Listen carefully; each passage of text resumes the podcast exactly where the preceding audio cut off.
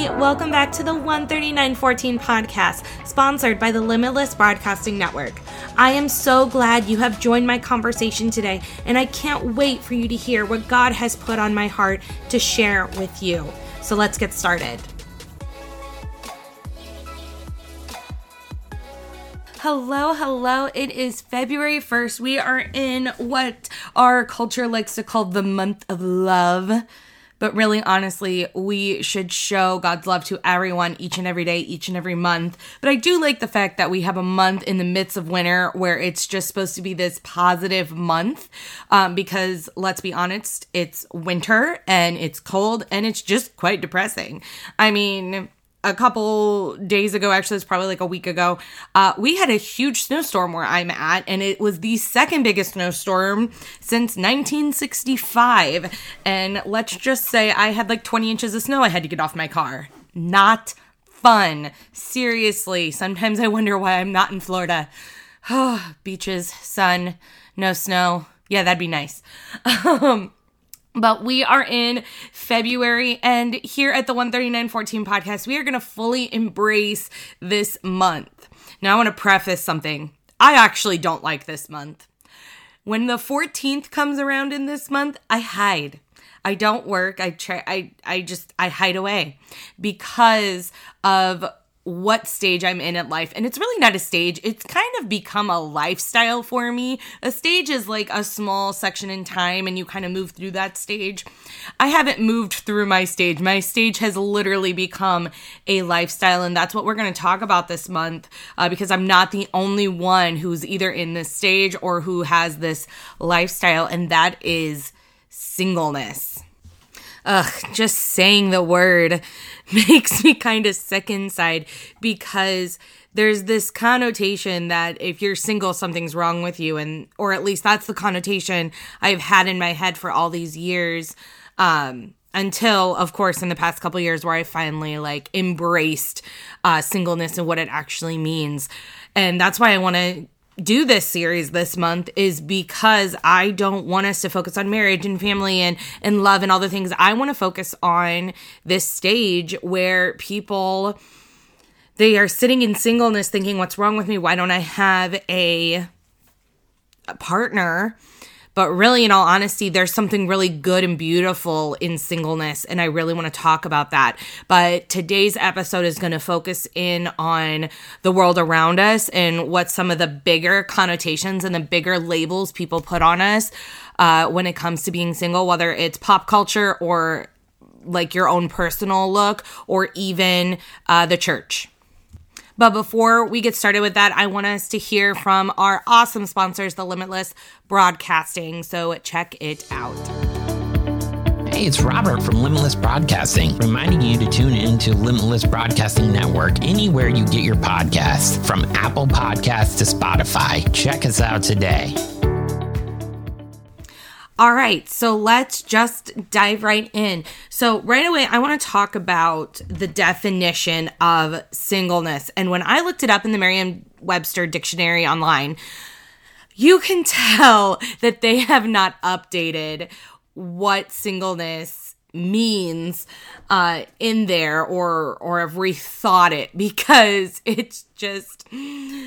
Ugh, I really want to like smack somebody at the dictionary company, especially for one of the definitions, because they need to relook at the definition of singleness. So as an adjective, because single is used as two different parts of speech, and, and I'm defining the word single, not singleness. So there's two different parts of speech, and if you don't remember what your parts of speech is, that's like nouns, adjectives, verbs, et cetera. So it's used as an adjective, that somebody is single, that's an adjective, and it means not married, and then semicolon, of or relating to celibacy. And celibacy just meaning not in relationship, uh, abstaining from sex, et cetera. So that one I get. That one, that one's good, because it's true. A single person is not married. Now... Ever relating to celibacy, maybe back when they did this definition, but sadly in our culture, that is not what uh, people look at now for the word singleness, because most of the time, singles are not abstaining of sex. in our culture. It's just the truth. Now, as a noun, so it can be used as an adjective, and it can also be used as a noun. So the single per, or I'm sorry, not the single person, that's an adjective. Uh, the singles, normally it is used as a noun, but when they use it as a noun, it's plural, the singles. That means an unmarried person, and especially one young and socially active. I'm sorry. Unmarried person, yes. One young and socially active? Are you kidding me? Just because we are considered a single, why does that mean we have to be a young? Um, I do believe I'm still young, even though I'm in my thirties. thirties is still young because lifespan is like eighties and I'm not even halfway through life yet. So I am still young, but it's this whole concept of socially active as well. I'm not socially active. I don't go to bars. I don't go out to uh, mixers or whatever you want to call them nowadays to be socially active. I'm active with my friends, but that's pretty much it. My friends are married. So however you want to look at that. But also, single singles nowadays aren't just young anymore. We have divorcees, we have widowers, we have older single groups that are in their forties, fifties, sixties because of our um, accepted culture of divorce. So really, Merriam Dictionary needs to relook at the definition of single and redefine it a little bit and retweak it because it doesn't go along with what our society is doing today. And as I dug deeper into the research on being single, the definition does, though, complement what singleness was like Um, from literally the beginning of time when God created the heavens and the earth to about the mid eighteenth century. See, during that time, singleness was not a thing, and singleness was not um, a lifestyle or a choice or even a stage. You grew up and you were uh, raised to do one of two things. If you were a male, you were raised to uh, get married and have a family and have heirs. As a female, you were raised to marry whoever your parents gave you to, to have babies and raise those babies, to then do exactly the same thing over and over again. That was kind of the life cycle when it came to relationships. And things didn't change until late eighteenth century, early nineteenth century, when women started standing up saying, we are not property. We do not need to be married to be financially stable. We can do what we want when we want, and it's okay. And as the women's rights took off and as time grew on, and as we get into fast forward to my generation, which is the millennial generation, we see that singleness has been considered now a style, something that you can choose to be. I, when I was researching about now, the millennial generation is getting married later and later and later. So before us, you'd get married around twenty-two, twenty-three. Now it's like twenty-seven, twenty-eight. And I think as generations go on, it might even get pushed into like thirty, thirty-one, unless those generations just kind of backtrack and think us millennials are weird. But the age of marriage and the age of stuff changes. And you have these stages, longer stages of singleness where you graduate college and you go out onto your own and you actually have to figure everything out on your own. And it's scary and empowering and amazing and tragic all at once, because technically we were not created to be alone. Um, reading Genesis chapters two and three, when he created Adam, he saw that Adam was lonely and he created him a partner to keep him company and to help him through life. And they were to help each other. So I know why that's such a big thing in the church to be married, because it's biblical. It's biblical to have that partnership to move forward. But because of that, because we hold on so tightly to the past, we start to alienate the now. So I want to shift into the view of the church culture, but I want to explain me real quick. So I am not walking into this only being single for like six months. I am walking into this, talking to you guys about this, because I am a thirty-two-year-old, almost thirty-three-year-old single who has only had three official relationships in her life. And the sad thing is, the longest one was nine months. So, accumulatively, I have only been in quote-unquote official relationships for about twelve months of my life. And that's about three percent, three or four percent, depending on how you do the math with my age. And the rest of my life, yeah, I've I've done the dating. I've I've tried to do the apps. I've tried to put myself out there, but nothing ever really stuck. I just I'm I'm just not one to date. I just don't date. I didn't date in, in college at all. Like I took those four and a half years and just nixed it. Um, not that I didn't try a couple times, but it just it just didn't work for me. So I am walking into this it, fully experiencing the single lifestyle. I'm not just kind of giving you my six-month perspective. I'm giving you my thirty-some years of perspective when it comes to uh, not having that kind of permanent partner alongside you. So because I'm thirty and single, I also need you to know that I am in ministry. And you know this. I've talked about it. I am a youth director and a children's director at my church now. I was a fifth grade coordinator and an assistant and small group leader at my previous church. And God called me into ministry, which was really interesting because in ministry, especially in the church culture, singleness is very much not supported in the way that it probably should be. And I know it's not entirely like our leadership's fault. All of them are are pretty much married. They have kids. They talk about it on the pulpit. It's just what they do. But they forget that that is not what all of our generations are like anymore. We are not in their older generation where we think we need to get married right away. And a part of the church culture of why especially leadership needed to get married right away was to negate some of those uh, difficulties of being single and some of the scandals that could have come out with singleness. And what I mean by that is there is this overarching sexual desire. I mean, we were born with it. We were made with it. So being single, it's hard as a Christian, especially if you're trying to live out this uh, concept of waiting till marriage, because that's what God calls us to do. God calls us to wait till marriage and only engage in sexual um, intercourse when we become married to our spouse.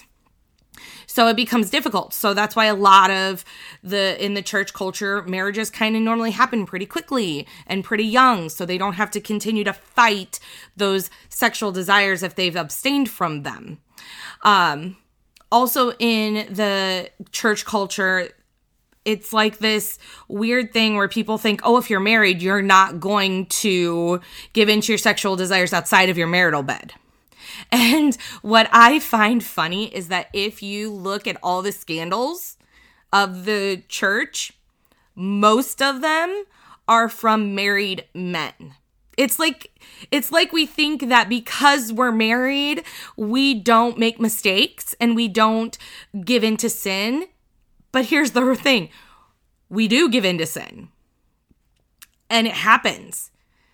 So whether you're single or not single, it doesn't matter. There's a sinful nature there, and it's going to come at you no matter what status you're in.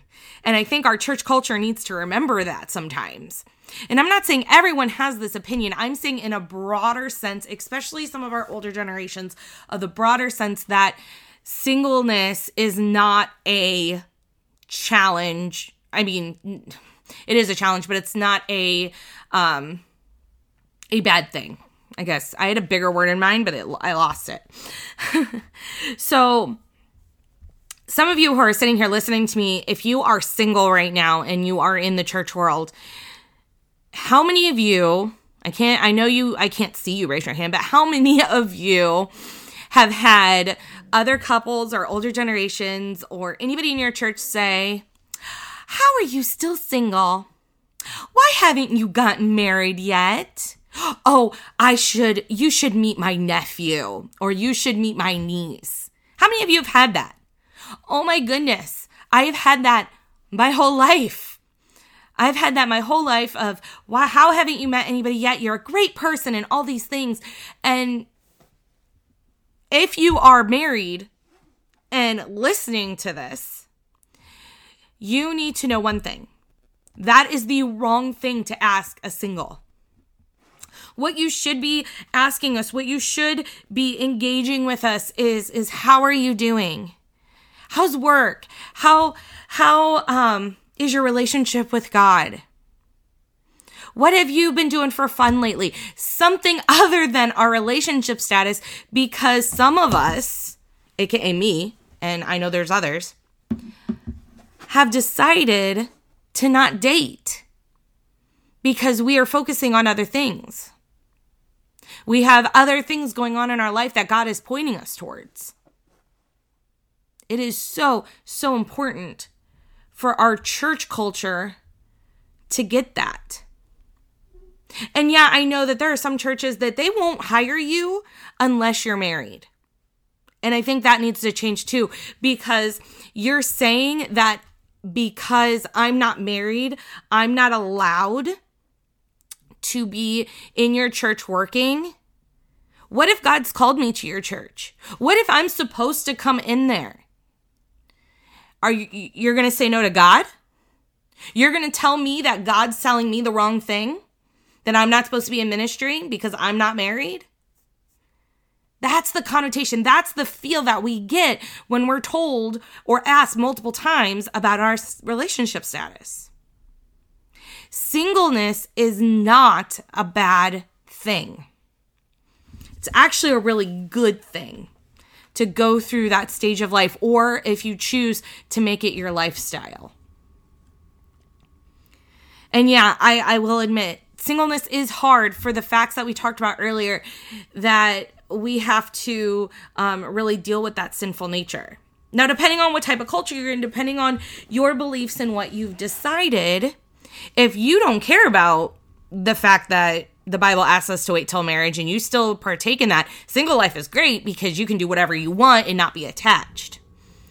But for someone who has decided to abstain until marriage, and I will tell you, I have made that decision.